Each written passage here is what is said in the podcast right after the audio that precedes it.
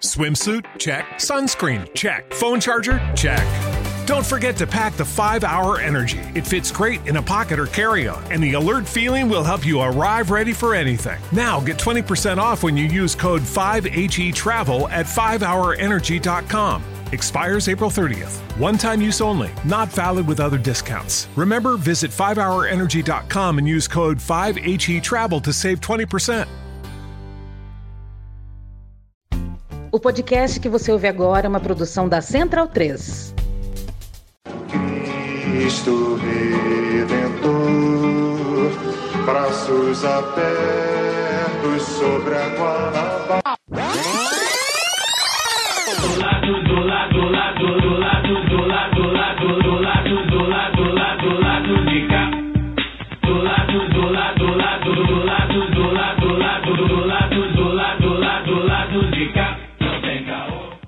Momento, ouvintes da Central 3. Hoje é dia 25 de agosto de 2022. Eu sou Caio Belandi, direto do Saui Estúdio, e este é o podcast lá do B do Rio, 245, chegando no seu feed.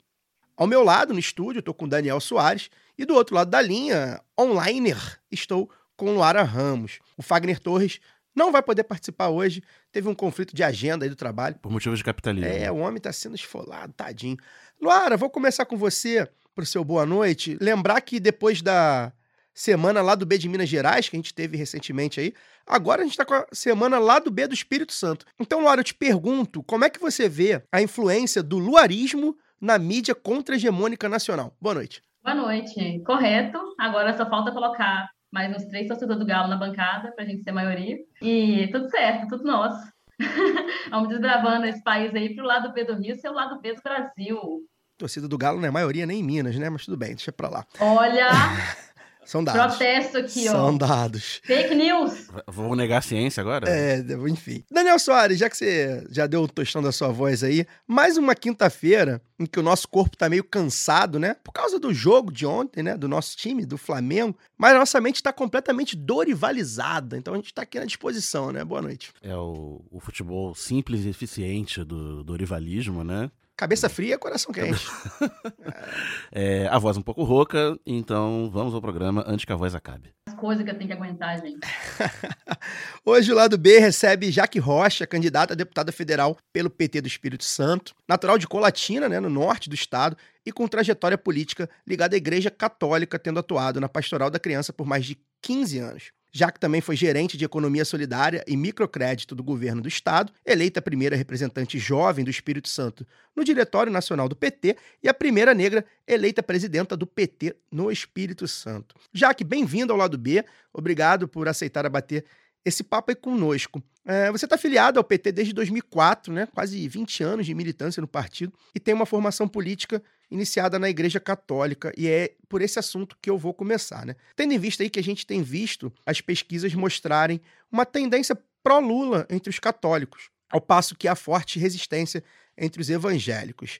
Eu queria então que você contasse um pouco dessa sua experiência, né?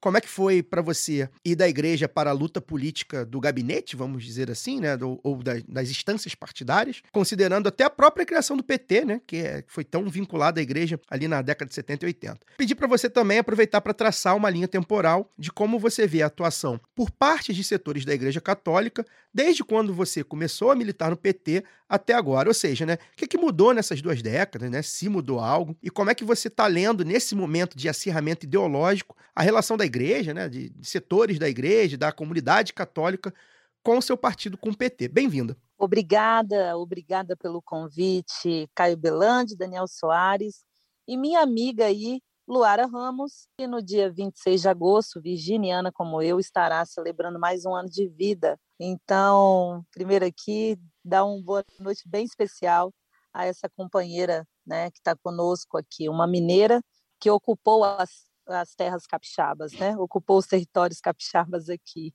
E nem foi Guarapari, hein? Não foi Guarapari, né? mas é Vila Velha, então é pertinho, né? Bom, é, Caio, assim, você falando um, um pouco sobre essa questão, né, do início da minha trajetória. Bom, eu sou filha de uma empregada doméstica e de um caminhoneiro. Nós vivemos, tem mais quatro irmãos, então eu sou a filha caçula. Nasci em 83, dia 26 de agosto aí, faço aniversário, então é, estarei mais um ano de vida aí celebrando, né? Aniversário para mim é como ano novo. Então, quando a gente para para poder refletir por que, que a gente opta pela política como ferramenta da transformação, é que a gente tem que iniciar por algum caminho, né? E o caminho, muitas vezes, que minha mãe me levava para ir para a igreja, para participar de circo bíblico, para participar das atividades, é porque ali era um espaço de convivência coletiva, né? As comunidades eclesiais de base, como você bem disse, elas tiveram um papel importantíssimo, né? Tanto que a teologia da libertação, ela prega um olhar totalmente diferenciado, né, do ver, julgar e o agir, mas ao mesmo tempo, nós tínhamos campanhas da fraternidade que faziam com que essa reflexão ela se aprofundasse em camadas é, aonde a gente percebesse que o nosso problema social e de desigualdade não é um problema por falta de fé, né? Era um problema realmente por falta de inclusão, por falta de política pública. E eu comecei a ver dessa forma, né? Porque em determinados momentos a gente sempre se questionava. Teve uma campanha da fraternidade que sempre falava assim: justiça e paz se abraçarão. É, os grandes hinos, né, hoje de movimentos como o MST é, e até mesmo como a CUT, eles eram permeados, né, por canções e cantigas que falavam sobre o cidadão enquanto sujeito de direito.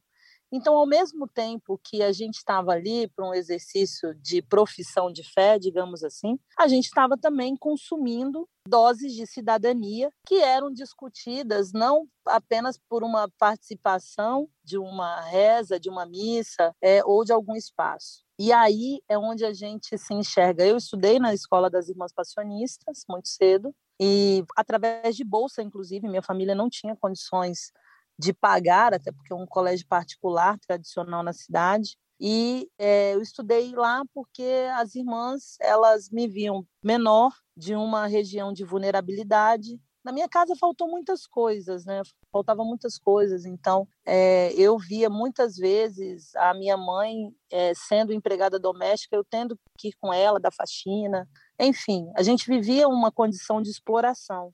E eu, às vezes, questionava: olha, por que, que a gente reza tanto e a vida da gente não muda, né? Então, através de algumas reflexões, e aí muito puxada pela pastoral do menor, pela própria pastoral da juventude, a pastoral do idoso, a pastoral da misericórdia, enfim, eram setores que eram atuantes, né? Visitas em hospitais, visitas em presídios, visitas em orfanatos.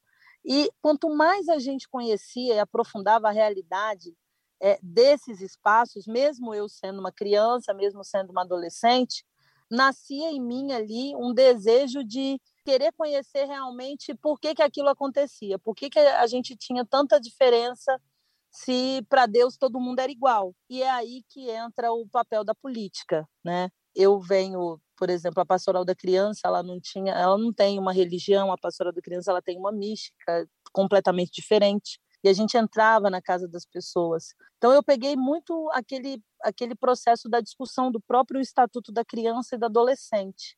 É, a iniciativa da criação dos conselhos tutelares. Então foi tudo algo muito novo. A gente viu falar que, de que criança tinha direito, né? Porque até então a gente não tinha essa essa visão de Estado. E aí mesmo eu me filiando ao PT apenas em 2004, a partir de 98, 1998, eu comecei a frequentar também as reuniões que aconteciam nos sindicatos, que eram entre os sindicatos de trabalhadores rurais e sindicatos de trabalhadores urbanos, que às vezes a gente mesclava é, as atividades entre igreja e sindicato. E aí eu passo a perceber que nós, enquanto classe trabalhadora, nós, enquanto classe operária, então por que que aquilo acontecia? Então aquilo não era a falta de uma fé. E é muito o retrato do que a gente vem discutindo hoje. O Brasil não está numa situação de desigualdade, não é por conta de, de Deus, por conta de Jesus Cristo, não é por causa disso é por falta de políticas públicas. As políticas públicas pararam de subir os morros, pararam de entrar nos territórios é, das periferias do campo e da cidade. Nós estamos vivendo um congelamento e eu diria uma certa expulsão, né, daquelas pessoas que foram incluídas no orçamento. Então, nós precisamos voltar a olhar as pessoas é, de maneira humana, estratégica, se a gente realmente quiser enfrentar essa situação né, de dificuldade que a gente tem hoje no país com a volta da caristia. Então, muitas vezes, quando a gente está num determinado território, quem faz muitas ações sociais são as igrejas. Ela que muitas vezes ela é porta-voz de uma política pública, ela acaba sendo aquela que consegue entre a comunidade arrecadar uma cesta básica para poder alimentar aquelas pessoas que são invisíveis, por exemplo, aquelas pessoas que não estão no CAD único, elas são invisíveis para a política pública hoje. Se ela não consegue ter acesso a um CRAS, se ela não consegue ter acesso minimamente a uma inclusão, muitas vezes a porta que ela bate é a única que existe ali naquele território, naquela rua, ou, do, ou com um vizinho ou com um amigo, acaba sendo as pessoas e essa porta, muitas vezes, são as igrejas, né? sejam elas católicas ou evangélicas. Então, esse, é, principalmente, eu acho que o que fica para mim de legado desse período, né, e principalmente de atuação minha, fica o legado da solidariedade e da coletividade, né? Não somente algo que está voltado à religiosidade, né? Mas principalmente algo que é o exercício prático, é ação em prática, né? Então, é, é algo que vou levar para o resto assim da minha vida, porque realmente foi é, anos de aprendizado, de convivência, mas que foi aprimorado a partir do momento que eu comecei a discutir política partidária, a partir do momento que eu comecei a discutir política sem dogmas, a partir do momento que é, eu comecei a ver realmente e entender que a política é ferramenta de transformação o que, que é democracia e o que, que é um Estado laico. Essa é uma fase importante, mas eu acredito que o que mais é importante é quando a gente se permite a transformação. Então, hoje, é, o que eu consigo trazer, por exemplo, é, dos ensinamentos católicos, né, é principalmente o nosso exercício de se enxergar no outro, né, de defender o direito do outro e de querer que aquela pessoa tenha o mesmo acesso às coisas que eu não tive à época, mas eu quero também que ela tenha. Então esse é um dos principais legados assim que eu trago desse período, que foi muito muito bonito inclusive. Swimsuit? Check. Sunscreen? Check. Phone charger? Check. Don't forget to pack the 5 Hour Energy. It fits great in a pocket or carry on, and the alert feeling will help you arrive ready for anything. Now get 20% off when you use code 5HE Travel at 5hourenergy.com. Expires April 30th. One time use only, not valid with other discounts. Remember, visit 5hourenergy.com and use code 5HE Travel to save 20%. Okay, round two. Name something that's not boring. A laundry? Ooh, a book club. Computer solitaire, huh? Ah, sorry, we were looking for Chumba Casino. That's right. ChumbaCasino.com has over 100 casino style games. Join today and play for free for your chance to redeem some serious prizes. ChumbaCasino.com. No purchase necessary. Full prohibited by law. 18 plus terms and conditions apply. See website for details. Bom demais, Jaque. Obrigada pelos parabéns. Parabéns para você também. Eu tenho a honra de dividir o dia 26 de agosto com uma companheira que tem a alegria também de chamar, né, de, de amiga mesmo. Gente, pra vocês terem ideia, a Jaque, é, eu, eu moro no Espírito Santo há uns 14 anos, assim, e eu me lembro que quando eu conheci a Jaque, conheci de vista, assim, ela já era da Secretaria de Formação, né, Jaque, 2010? Isso. E eu lembro de ficar muito encantada mesmo, porque eu cheguei numa formação que você estava dando no IFES, não sei se já te contei isso, Jaque, no, no IFES, e aí era aquela jovem negra, sabe, uma mulher falando ali para um monte de gente, dando uma formação com uma maestria, assim, eu falei, caramba, a gente pode fazer isso? Porque eu vim já afiliada do PT, né, lá de Minas, mas no interior, então a gente, pô, tinha aquela coisa, né, dos candidatos da região, eram sempre aqueles mesmos e tudo, e aquilo ali para mim foi uma virada de chave, viu, Jaque? E depois foi até culminar ali na minha, na minha candidatura, que você foi candidata em 2018, né, candidata ao governo do estado, é, quando eu fui candidata a deputada federal aqui no Espírito Santo. E eu quero perguntar agora para presidenta do PT Espírito Santo, é uma das poucas mulheres que presidem o PT estadual. É, e recentemente, já que o PT do Espírito Santo teve uma candidatura né, própria, candidatura do, do senador é, Contarato, e depois deu ali né, a questão dos acordos e tudo, e acaba apoiando o PSB do governo, né, do governador Renato Casagrande. E eu queria que você falasse um pouco de como é que foi essa, essa coisa, também falar aqui agora que você é presidente da federação, né? É, isso, isso. Com o PCdoB, né, com, com outros partidos. Então, falar um pouco de como é que foi esse, esse acordo, assim, é, e também falar para a gente, assim, você já foi candidata ao governo do Estado. E a gente vê, parece que o PT sempre retrocedendo, sabe? Dando, dando um passo atrás, fazendo esses, tendo que fazer acordos. O que, que falta para o PT do Espírito Santo assumir, de fato, um projeto para o Estado? Luara, que pergunta muito boa, tá? Assim, igual eu estava falando aí com, com os meninos, né? Com o Caio, com o Daniel. Quando eu escolhi o PT, eu escolhi consciente, né? E mesmo que a minha filiação seja de 2004, é porque a gente assinava umas fichinhas de papel que nunca iam para o diretório, né?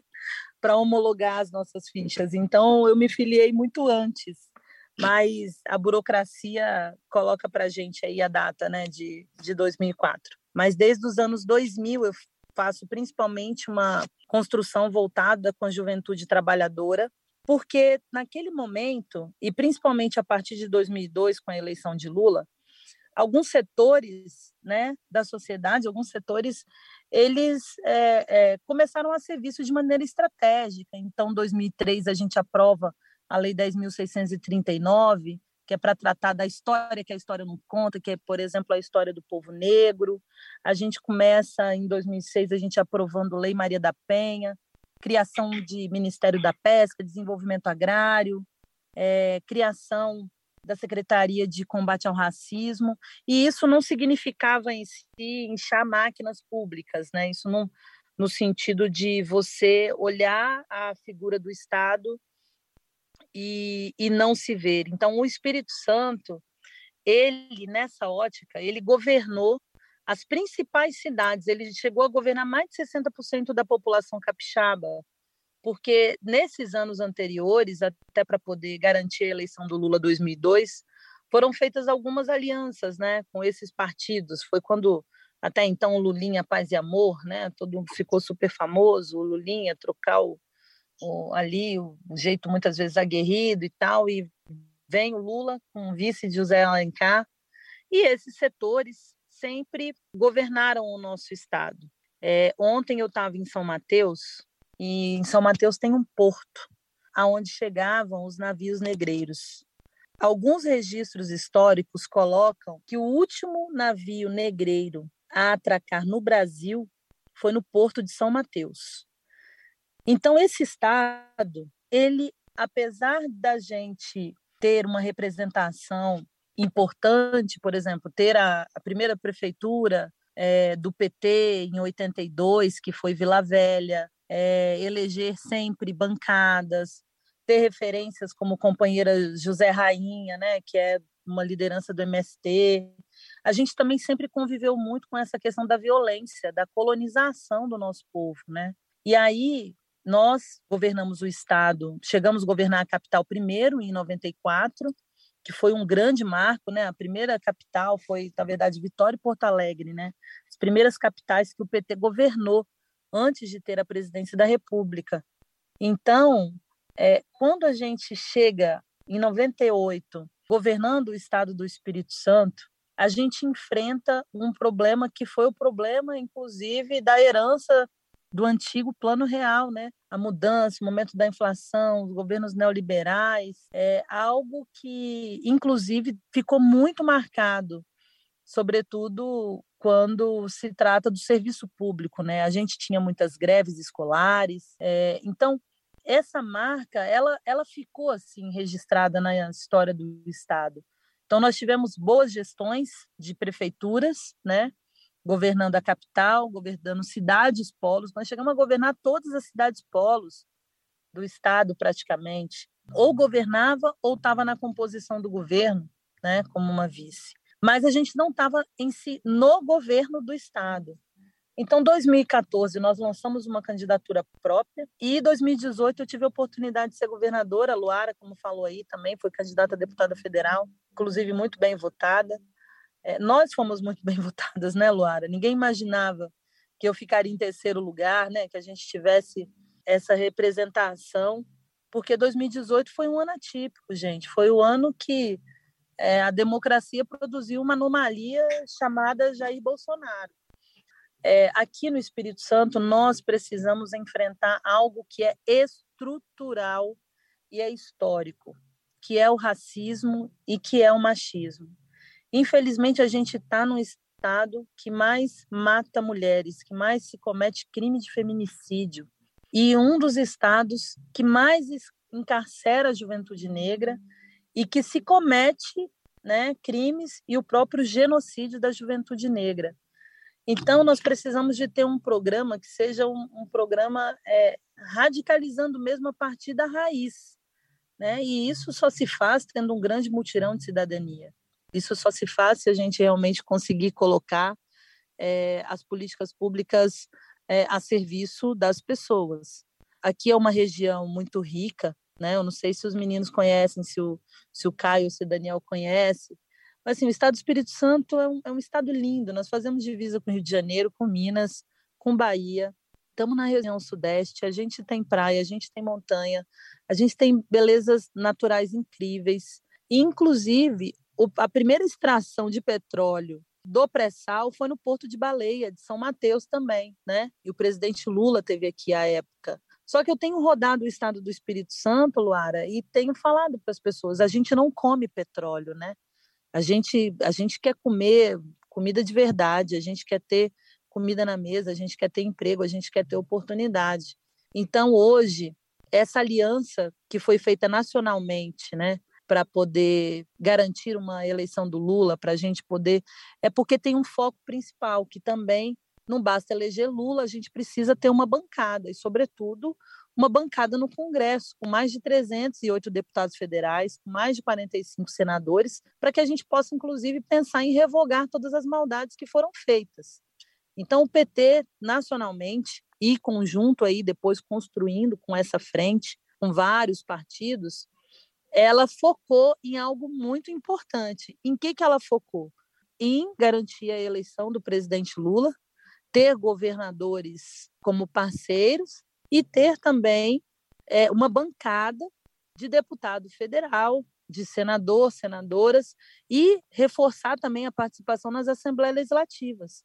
Porque as casas de leis, elas se tornaram um território que elas decidem as nossas vidas todos os dias. É na Câmara Municipal, é na Assembleia Legislativa, é no Congresso Nacional. Então, o legislativo precisa também se recompor. Não é só o Brasil e Estado, presidente que precisa se recompor é a nossa representação dentro de um Congresso Nacional. Então, eu acredito que o nosso caminho, Luara, nós estamos preparando essa grande oportunidade. O senador Fabiano Contarato veio para o PT, estava na rede, fez uma opção pelo nosso partido, compreendeu também o que, que é o momento, porque essa eleição não é simplesmente uma eleição, eu falo que é quase que um, um plebiscito, né? A gente está, a eleição do Lula representa a defesa da democracia. Se lá em, em, na década de 80 a gente estava é, fortalecendo a nossa democracia, saindo de uma ditadura, é, lutando por direitos e, e lutando para a gente construir a democracia, hoje a gente luta para que ela não deixe de existir, porque até o voto impresso aí é o que essa, essa galera fascista né, acaba, acaba defendendo. Então, a gente está nesse momento, nessa quadra histórica, né? algo que, inclusive, transcendeu os partidos políticos. E eu falo assim, com muita sinceridade, nós, do Partido dos Trabalhadores, a gente tem um caminho longo pela frente, inclusive no ouvir a sociedade. É, eu sou a única presidenta mulher e negra do Brasil a estar comandando um diretório estadual. Só tem outra em Goiás, que é a Kátia, que é uma companheira, e a Gleise, que é a nossa presidenta nacional. Os outros estados da federação são comandados normalmente, né, por aquela representação que a gente fala, homens, brancos, héteros, enfim. Então, a política ela precisa é, ter um, um, espaço também que a gente possa discutir a democracia representativa e também a própria democracia racial.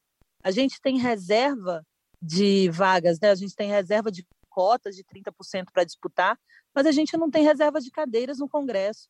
Então, é, é algo que acaba sendo algumas das anomalias que a gente precisa olhar, né? Quando a gente fala de querer representar a sociedade e mudar em si o contexto. Então, foi feita essa aliança não no sentido da, de uma conveniência, porque a gente está no processo eleitoral, é, para manutenção dos acordos antigos, mas é porque o risco que se avizinha daquilo que o fascismo produz, utilizando os mecanismos que nós lutamos para conquistar, que foi o voto direto é, e que foi os instrumentos de participação é muito é muito perigoso assim, né? O, o que a gente tem sofrido. Então a gente precisa lutar para aumentar essa representatividade no Congresso, ter um presidente que respeite as instituições, que volte a dialogar com o Brasil, que volte a unir o Brasil, que volte a, a primar sobre as questões que são importantes, né? Então eu vejo muito isso assim. É, infelizmente, é, dentro desse processo todo, principalmente pós-golpe da presidenta Dilma, que foi um golpe jurídico parlamentar, de certa forma, o, o fascismo se utiliza desses instrumentos institucionais. Então, eu sempre costumo dizer, o próprio Estado é o grande violador dos nossos direitos. Se antes a gente tinha um, um tronco que e a gente ficava lá sendo chicoteado, hoje o chicote virou a caneta, que tira recurso da educação, da saúde, é, que estabelece teto de gastos por 20 anos, que assina a reforma trabalhista, a reforma da Previdência, enfim, que quer é, acabar, por exemplo, com conquistas sobre os direitos das mulheres, enfim, a gente está num, num, processo em que esse chicote institucional ele é usado todo dia contra nós.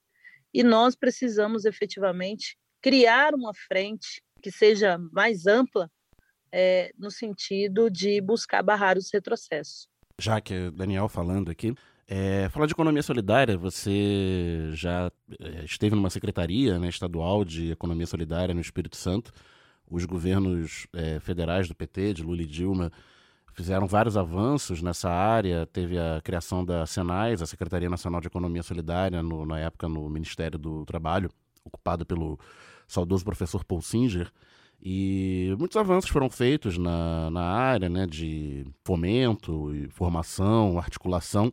Só que esses avanços, ao longo, mesmo ao longo do, dos 13 anos de governo, né, acabavam esbarrando em questões estruturais de normativo legal que impediam, que não impediam, mas dificultavam a, ao financiamento dos, dos empreendimentos, como qualquer empresa é, recebe financiamento público, né, via empréstimo subsidiado ou subvenção, ou poder de compra do governo. Os empreendimentos populares tinham é, dificuldade de se é, legalizar, porque a, legislação dificulta né, a, a legalização de de empreendimentos associativos, tem poucas possibilidades para isso e uma vez que conseguiam se legalizar, é mais difícil passar pelos filtros legais para ter o apoio efetivo do Estado, apoio financeiro, né, para além da formação e da articulação. Como é que você vê um potencial novo ciclo de poder é, federal do PT, né, é, nesse, nesse tema da economia solidária?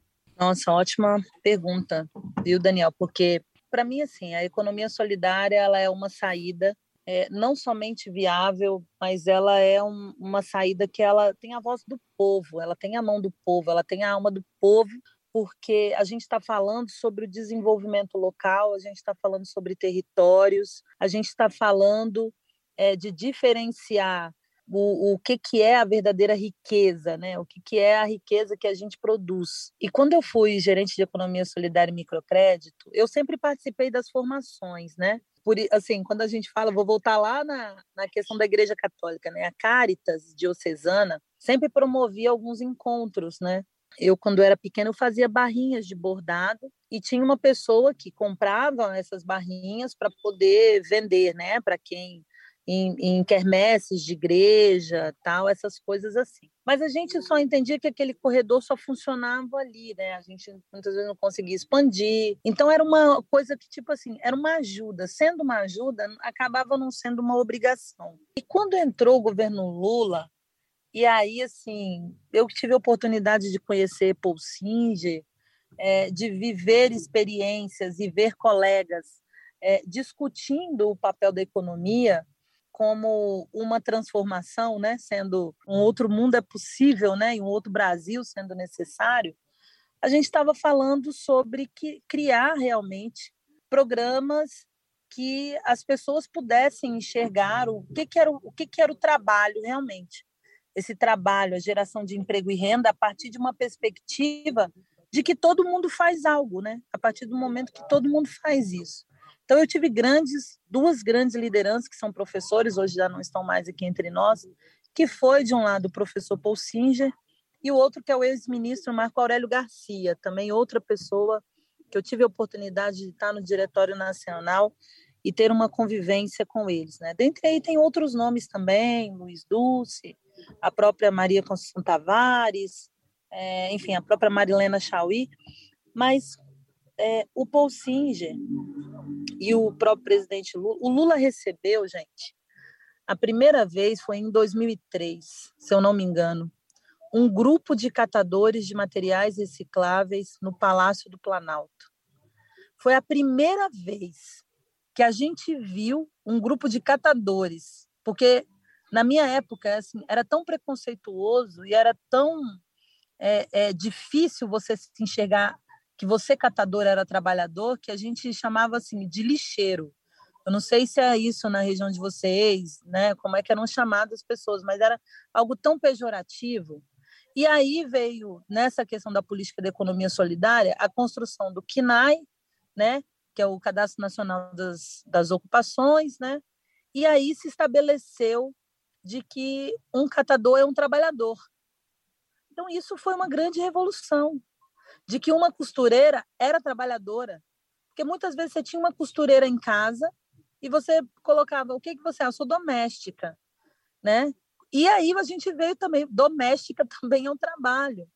Então a gente passa a olhar é, a inclusão da economia solidária é, dentro de papéis que até então eram totalmente é, invisibilizados né, pelo governo. Então, foi uma revolução muito grande. A Política Nacional de Resíduos Sólidos, por exemplo, que estabeleceu o marco legal é, entre os municípios, entre o Estado, entre a União, para que houvesse um programa para transformar resíduo sólido em renda. Eu acho que foi um dos mais marcantes quando a gente fala na política da economia solidária, porque ela teve um impacto tremendo. Ela teve um impacto no meio ambiente, ela teve um impacto na renda, ela teve um impacto no trabalho. Então, isso é algo que é, é, mudou muito, inclusive, a vida das cidades, porque muitas prefeituras tiveram que fazer parcerias com associações de catadores, porque as prefeituras não faziam o que os catadores faziam. O Estado não fazia. Nós tínhamos lixões. Se a gente imaginar que aquelas cenas de lixão, de pessoas misturadas ao, aos lixos, né? Como era aqui, por exemplo, no meu estado, que não tinha, é, que tinham usinas, enfim, territórios até mesmo que, tipo assim, você conhecia o bairro pelo território que passava, é, aonde teria um, um lixão. No lugar daquilo ali foi ocupado hoje de maneira totalmente diferente, com casa, com habitação, com associação. Então, essa visão de transformar o associativismo e o cooperativismo na ideologia da economia solidária, isso transformou muito. É, nós vemos hoje a implementação de agroindústrias, nós temos, enfim, são vários exemplos, né? Desde colheitas, é, feiras agroecológicas, porque o que as pessoas precisavam ali eram de um incentivo. E aí você fala de uma coisa importante: o marco legal, né? Como é que a gente é, regulamenta essas ocupações? É, eu lembro que foi criado um cadastro que era chamado CADSOL, que era um cadastro é, nacional de economia solidária, e que quem tinha esse cadastro do CadSol, ele era é, introduzido a pegar outros programas, a participar de outros prog programas e outros projetos sociais, além de capacitações, além de troca. Tanto que a gente tem no Rio Grande do Sul, a cidade de Santa Maria, conhecida aí como a cidade da economia, né, da capital da economia solidária. Iniciativas como bancos comunitários, né? Maricá é conhecida como a cidade da utopia. Maricá é conhecida como a cidade da utopia porque ela aplicou na receita da gestão pública né, os conceitos da economia solidária. Então, lá tem um banco municipal. Quando a gente fala da região de São Paulo, na região de Jardim Ângela, quando a gente fala de lugares que adotou, você tem um banco comunitário como financiador do investimento, porque entendeu que todo mundo tem algo a oferecer e que a riqueza que é produzida ali naquele território, ela pode ficar naquele território e ela pode retornar, é, isso mudou muito a cara dos territórios. Então, foi um grande projeto chamado Territórios da Cidadania, vinculado ao Ministério do Trabalho, é, que mudou a característica da gente é, olhar muitas vezes um, um bairro, é, um lugar é, de periferia do campo, da cidade, então, assim, eu acredito muito que dentro dos conceitos que o Lula vem discutindo sobre um plano de reconstrução do Brasil, nós que temos mais de 5 mil municípios, o que a gente precisa realmente é olhar uma política municipalista realmente e pensar num pacto federativo que traga é, esse conceito da economia solidária para uma visão estratégica. É, fechando esse raciocínio, eu vou dar um exemplo para vocês. O Espírito Santo é um estado que ele tem litoral, enfim, do sul ao norte do nosso estado. É, eu brinco que se Goiás tem fazenda, nós temos mar e a gente tem peixe. Se não fosse o Ministério da Pesca na época, a gente não tinha, por exemplo, a visão estratégica de que é, poderíamos formar associações de pescadores, que esses pescadores poderiam vender o que eles pescavam para dentro das comunidades ou para setores microeconômicos, macroeconômicos também, porque tem um produto ali. E, ao mesmo tempo, a gente está falando de programas, por exemplo, como o PAA e o PNAE, que é o Programa de Aquisição de Alimentos. E o que eu mais acho que é o nosso desafio, eu falo assim, eu queria que aqui tem um prato que é super conhecido, que é a nossa muqueca capixaba, uhum. né? Que é super famosa. A verdadeira. É, não é? A verdadeira muqueca. Luara sabe disso. E aí, gente, qual que é o desafio? A muqueca não é acessível a todo mundo. Não é acessível a todo mundo. Então, ela é um prato típico daqui, mas que ela podia estar na merenda escolar, ela podia estar sendo introduzida, inclusive, é, com esse conceito, né? com o conceito de você ter as associações de pescadores participando, é, as próprias prefeituras comprando da, da própria associação. Enfim, a gente precisa criar uma cadeia produtiva de consumo né, desses espaços e desses produtos e serviços que a gente faz todos os dias. Né? Então, a economia solidária, eu acredito muito que ela é, de certa maneira, a salvação para o nosso futuro, né? Por isso que a gente sempre fala, um outro mundo é possível e um outro Brasil é necessário. Não existe jogar fora. Nós estamos vivendo num planeta, numa casa comum, num espaço comum, e isso é o que mais é, traz para a gente uma responsabilidade com as futuras gerações. Peço licença para dar uma pausa no programa e passar os nossos recadinhos. Agora, a Aurelo aceita Pix, a primeira e única plataforma que remunera os podcasters a cada play e parceira do lado B, abriu essa nova forma de apoio rápido e fácil. Você apoia o lado B a partir de R$ reais e tem direito a conteúdo exclusivo e pode, de acordo com a faixa de apoio, participar dos sorteios de brindes. Se você já é apoiador pelo Padrinho ou pelo PicPay, migre para Aurelo. Quem quiser colaborar com a gente sem aquela regularidade mensal, pode fazer o pix para ladobdorio.yahoo.com. O sorteio para apoiadores do lado B é um oferecimento da Camisa Crítica. Ouvinte tem 10% de desconto no cupom Lado B no site www.camisacritica.com. E que tal ter a camiseta do lado B? Acesse www.zetanossa.com.br e compre a sua. Você também tem 15% de desconto nas compras em todo o site com o cupom Lado B15. Ouvinte Lado B tem também 10% de desconto com o cupom Lado B em www.vesteesquerda.com.br. Você pode aprender inglês, espanhol e francês na WeCreate, a escola de idiomas parceira do lado B. Acesse www.wecreateidiomas.com. Siga também nossos parceiros nas redes sociais. Obrigado pela atenção e voltamos ao programa. Jaque, minha pergunta agora é sobre representatividade. Essa palavrinha aí que andou na moda e que muitas vezes é traiçoeira também. Enfim. É, enfim, para me colocar, quem não me conhece, sou um homem negro, né? Então acho que é preciso me colocar, já que é uma mulher negra, o famoso lugar de fala, né? É, a gente tem visto um debate sobre representatividade muito é, grande ultimamente, né? No, nos últimos tempos, a gente tem visto isso florescer de uma maneira né, que eu acho até bastante interessante, né? A gente tem visto candidaturas principalmente aí a deputados, né, federal estadual. A gente tem feito esse movimento aqui também no lado B do Rio, no lado B Notícias, de promover esse tipo de candidatura. É, mas, ao mesmo tempo, a gente sabe que a direita, a extrema-direita, os liberais, eles também se apropriam desses termos e se apropriam dessa luta, uh, da luta da mulher negra, do homem negro, uh, das pessoas LGBTQIA+, uh, enfim, e de outras minorias que se sentem representadas pelos seus corpos em si, né? O fato da, da gente ter a mesma cor já te já é, me faz se representado por você de alguma forma, mas a gente sabe também que ideologicamente isso é muito. Uh, isso tem, deve andar junto, né? A gente sabe que não adianta é, só ser preto, só ser mulher, só ser, ser LGBTQIA, indígena, etc.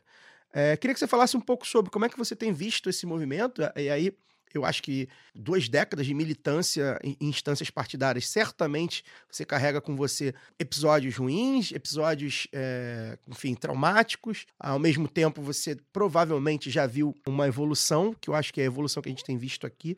É, e aí, um parêntese rápido, né? Uma, uma, história que, infelizmente, eu sempre conto. O lado B do Rio ganhou um pouco de notoriedade no, no mundo do, do, dos, dos podcasts a partir de 2018 a partir da execução de Marielle Franco e de Anderson Gomes, fazendo aí 1.625 dias, inclusive. E aí, como a gente era um dos poucos podcasts do Rio de Janeiro, podcasts nacionais, acabaram chamando a gente para para conversar, para falar sobre isso, para esse assunto. E a nossa audiência, que é uma audiência nacional, algumas vezes eu já me deparei com pessoas é, que falam assim: eu não quero perder a próxima Marielle, porque as pessoas não conheciam Marielle Franco, tirando, obviamente, ali o, Rio de Janeiro, a capital e tudo mais. É, uma liderança como a Marielle não era difundida pela mídia hegemônica é, e tinha suas limitações, e infelizmente nos deixou de uma maneira bárbara e ao mesmo tempo deixou suas sementes, como a gente costuma chamar. Enfim, então, é, nesse caldo que eu, que eu já aí só de quatro anos para cá, né? O lado B do Rio já tá aí seis anos, então de quatro anos para cá a gente já viu florescer esse tipo de candidatura. E eu queria que você falasse um pouco sobre, né, sua, sobre a sua experiência, né? É, a gente que sente na pele, você, enquanto mulher negra, que sente na pele como é ocupar esses espaços de instâncias partidárias e de, e de é, burocráticas também, né? A gente sabe que, que a mulher negra ela é a camada mais baixa da pirâmide social hoje em dia. Como é essa luta? Que avanços você tem visto? Né? Como é fazer política sendo uma mulher negra de esquerda, que é sempre importante, né? E aí quando a gente fala de Marielle, a gente lembra que a Marielle era uma mulher negra, LGBTQIA+, favelada e socialista, né? É sempre importante também pontuar o que é que ela pensava do mundo e o mundo que ela pensava. E aí, enfim, faça esse paralelo com, com, com você também, né? Que é uma mulher de esquerda negra. Como é que você tem visto tudo isso? Essa responsabilidade, como você até acabou de falar aí, né? A responsabilidade de carregar é, na pele e nas ideias é, um projeto tão grande que é um projeto uh, de desconstruir todo esse racismo e esse machismo que a gente vive na sociedade brasileira. Queria que você falasse um pouco sobre.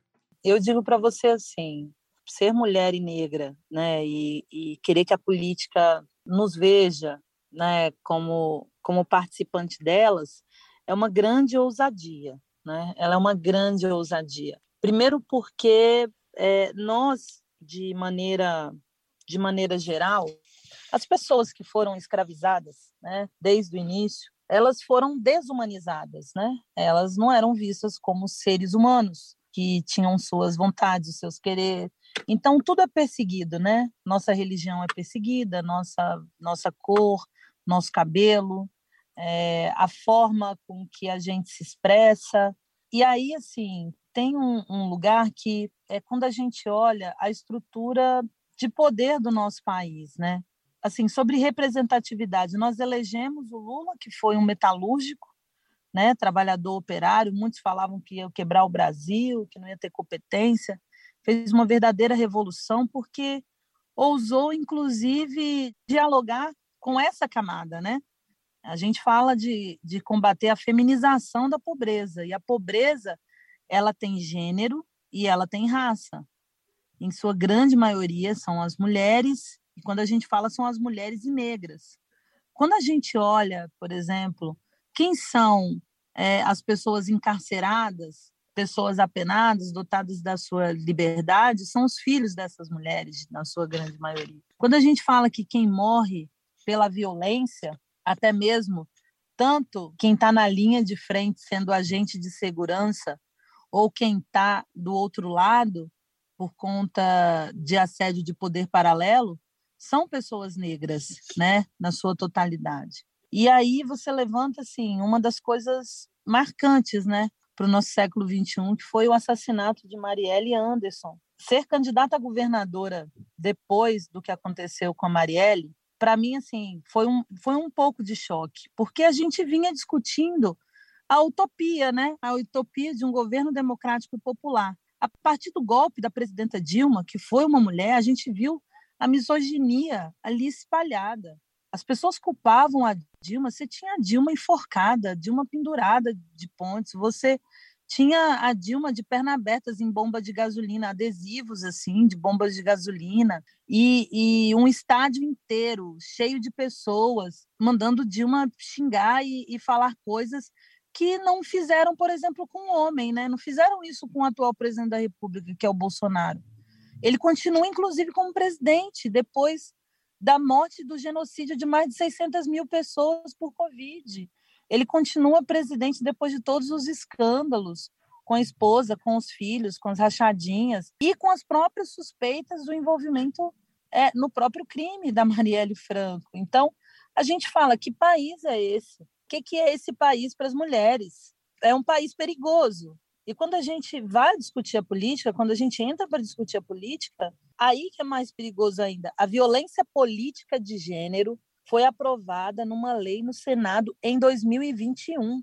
Isso significa que o que aconteceu com a Dilma, o que aconteceu com a Marielle e o que aconteceu com a Maria do Rosário, o que aconteceu com Jandira Fegali e o que acontece com a Benedita da Silva, o que acontece com a Glaze Hoff, o que acontece com todas as mulheres, seja ela presidente de uma associação de morador, presidenta de um sindicato, liderança de um movimento social popular, ocupando um espaço de denúncia e de construção de opiniões, a gente está falando de que até em 2021 isso era visto apenas como uma retórica de um discurso e não como uma violência.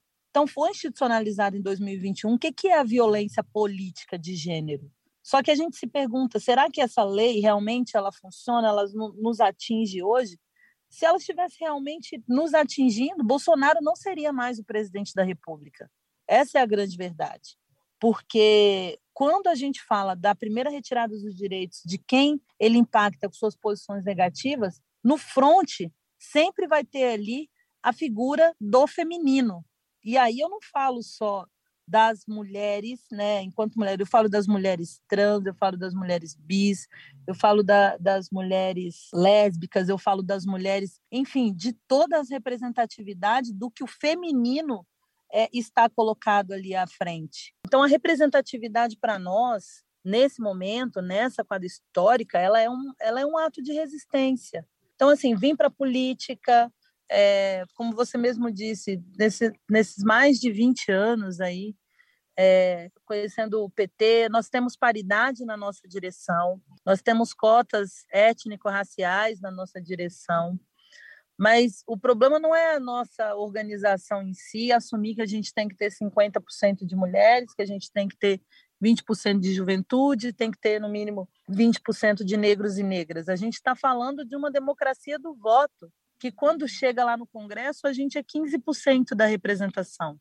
Então, como é que pode um país que sua grande é, massa, sua grande maioria é feminina e sua grande maioria é, é o povo negro, a gente não está representado nesses espaços. Então é preciso muita, muita, muita discussão política e fazer um trabalho de lutar para ser realmente essas vozes assim.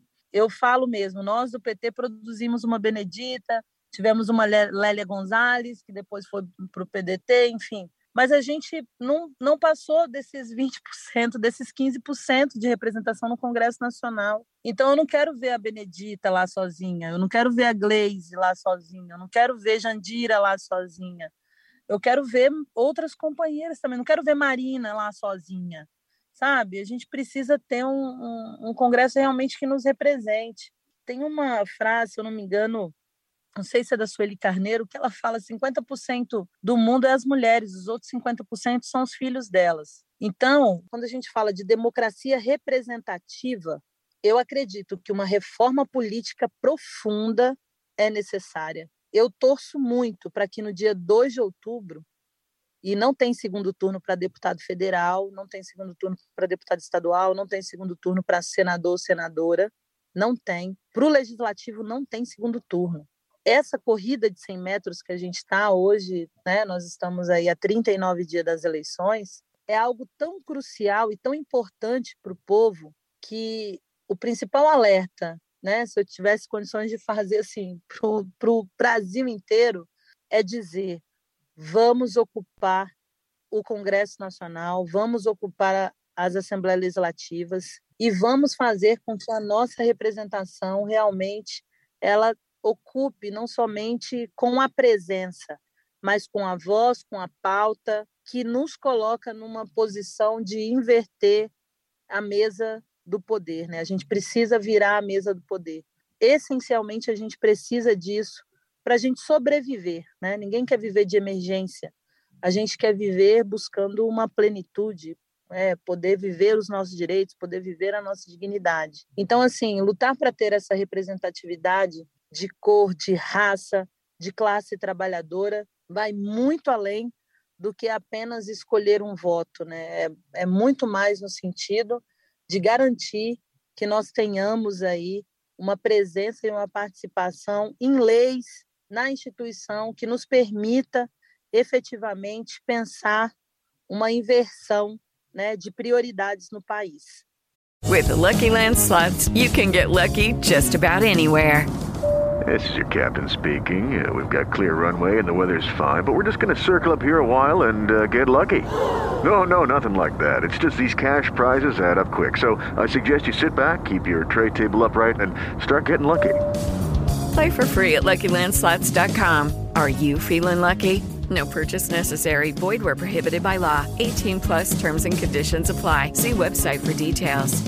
Muito bom, já que agora eu quero perguntar para Jaque Rocha, candidata a deputada federal, que está rodando aí o estado. Você está falando com a gente de Linhares. Primeiro, assim, você já falou um pouco sobre essa coisa estrutural do Espírito Santo, né? E eu queria que você falasse rapidamente para a gente, assim, quais são os, os desafios que você vê pelo Espírito Santo, desafios do estado, e também como é que está a campanha do Lula aqui, porque apesar de dessa rejeição que você também citou na sua, nas suas respostas anteriores, né, a, ao, ao PT, ao antipetismo e tudo, o Lula tem liderado as últimas pesquisas aqui no estado, então eu queria que você comentasse brevemente para a gente. Sei que você está na correria aí, mas se você puder responder mais essa.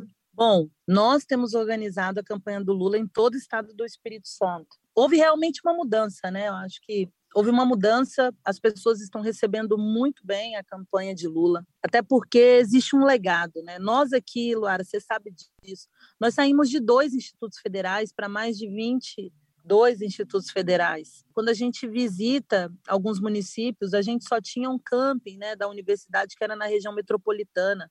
A gente interiorizou a Universidade Federal.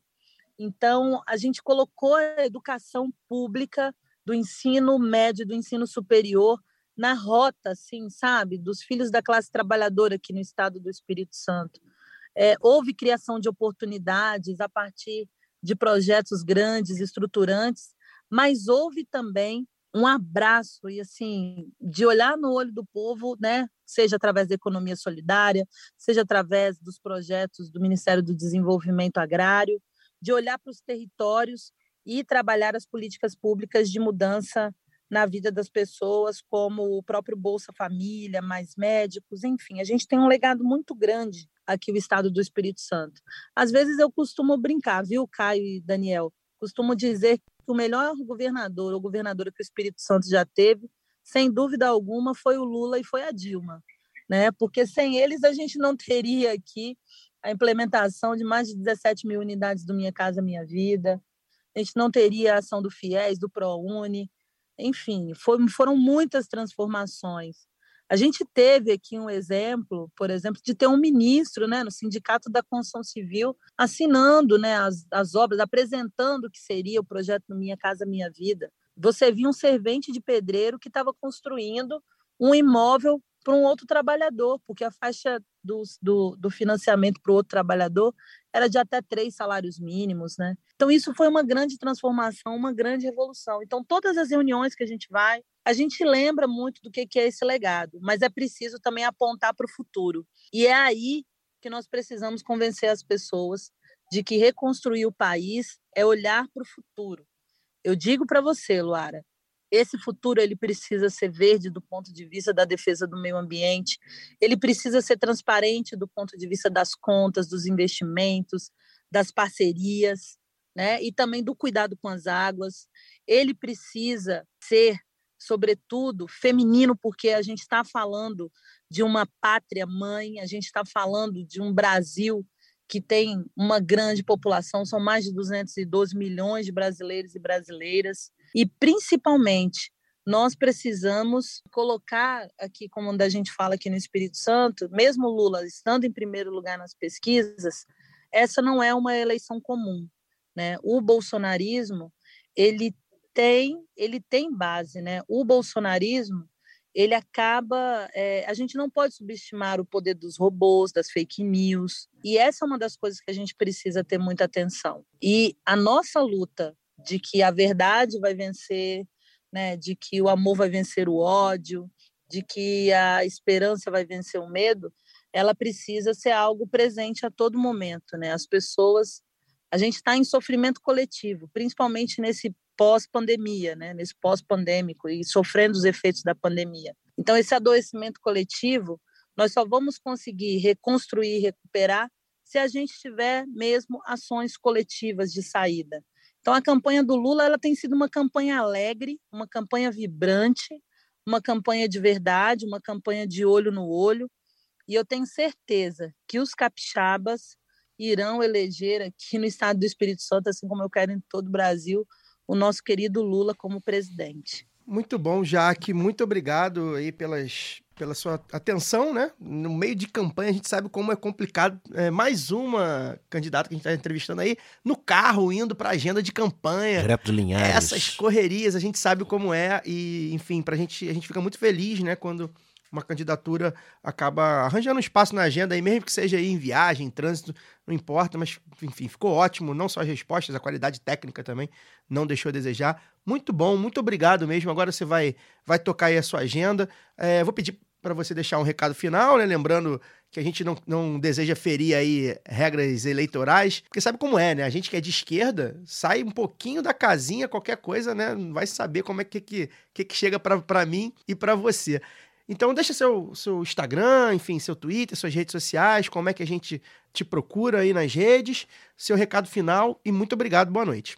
Caio, Daniel e Luara, muitíssimo obrigado pela oportunidade de estar aqui com vocês, com todos os seus ouvintes, com todos os seguidores do grande canal aí lá do B do Rio.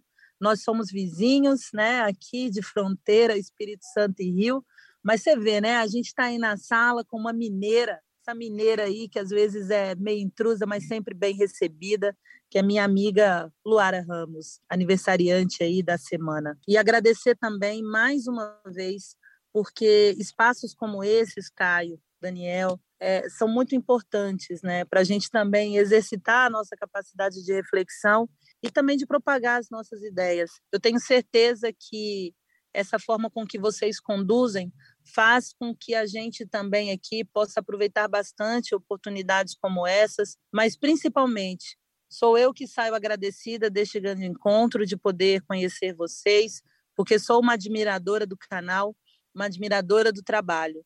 E aí, se caso os ouvintes, seguidores quiserem ir lá no meu Instagram, eu sou arroba jaquelinerocha.13 e podem lá também comentar, sugerir né, ideias que serão importantes aí para a condução do nosso Brasil, do nosso partido e das nossas lutas, né? Porque independente desse resultado, a gente sabe que nós vamos continuar do mesmo lado, seja do lado B, né, do lado da força, do lado do campo da esquerda progressista, democrática, popular e das massas. Muito, muito obrigada pela oportunidade.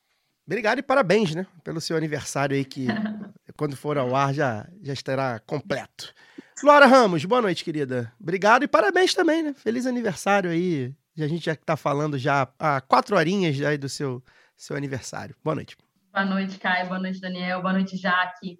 É, aproveitar aí rapidamente para poder, já que esse né, um lado B capixaba, eu gravo, mestra mineira gravando aqui direto do Espírito Santo e a Jaque também, capixaba, grande representante aí, é, quero deixar um abraço especial é, hoje para o grupo Ursal Princesa do Sul, a galera lá de Cachoeiro de Itapemirim, terra de Sérgio Sampaio, para não citar outro cantor aí. Quem não conhece, conhece Sérgio Sampaio. Conheço também Juliano Rabuja, grande amigo, um dos representantes aí do grupo, e o Igor. Juliano, que também é um grande artista, então é, quero agradecer o carinho, eles que são ouvintes do lado B, deixar aí o nosso abraço para eles. E no mais, grande entrevista. Eu acho que esse ano eu vou ter a grande alegria, Caio Daniel, de votar na mesma candidata do Lula no Espírito Santo. vou ter a alegria de votar na candidata que, com quem eu divido o dia. É, obrigada aí, pessoal, e boa noite. É terra do Carlos Imperial também, bom lembrar. É, Daniel Soares. Parabéns antecipados a Luara Ramos e Jaqueline Rocha. Ótima entrevista, realmente da, da Jaque. Tomara que a gente tenha, a partir do ano que vem, uma pessoa tão gabaritada nos representando no Congresso Nacional. E até semana que vem. É isso aí. Antes da gente encerrar, vou relembrar aqui a todos e todas que nos ouvem que a principal plataforma para apoiar o lado B do Rio é a Aurelo. E agora a Aurelo está aceitando o Pix, gente. Então ficou bem mais fácil aí para colocar um dinheirinho no lado B. Para quem tem iPhone, é ir lá no navegador, digitar aurelo.cc barra lado B do Rio barra apoios. E aí você faz seu apoio e depois você baixa o aplicativo e ouve à vontade. Quem quiser ouvir, ah, mas eu não gosto de ouvir na Aurelo, tá bom, mas faz lá o. Faz, lá, faz o apoio na Aurelo e vai ouvir no, no outro lá que você gosta, sueco, que não nos paga. E para quem tem Android e demais, né? É só baixar o app da Aurelo e fazer o apoio por lá mesmo, enfim, bem mais fácil. Quem apoia a gente pelo Padrim, pessoal do Padrim, pô, que dá tá pelo Padrim, é só migrar para Aurelo, né? Usar Aurelo de, de plataforma de apoio. E por fim, relembrar e convocar a todos e todas que estão nos ouvindo, que são como a gente, né? A gente se amarra num debate presidencial.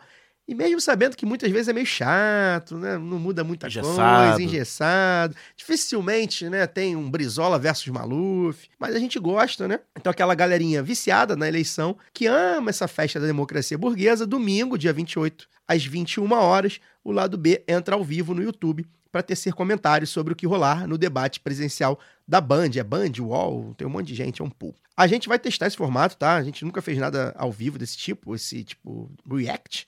A gente não sabe se vai funcionar, mas a ideia é que o lado B tenha conteúdos voltados para eleição. Então vamos ver como vai ser. Enfim, a gente vai ver o debate ali, você vai ver o debate ali na TV, deixa nossas carinhas ali de segunda tela, no, no celular, no notebook, para ouvir nos comentários nos intervalos e no fim do debate. O link já está pronto, tá? Você já pode acessar aí youtube.com.br lado B do Rio, assinar o canal, quem não tiver assinado, ativar o lembrete, já deixa seu like, que é importante, enfim, para promover o link lá no canal do YouTube. E vamos nessa, domingo, dia 28, às 21 horas. Talvez a gente entre até um pouquinho antes para fazer uns comentários aí. O lado B fica por aqui. Semana que vem a gente volta. Até lá. Tchau, tchau. Esse podcast foi editado por Fernando Cesarotti.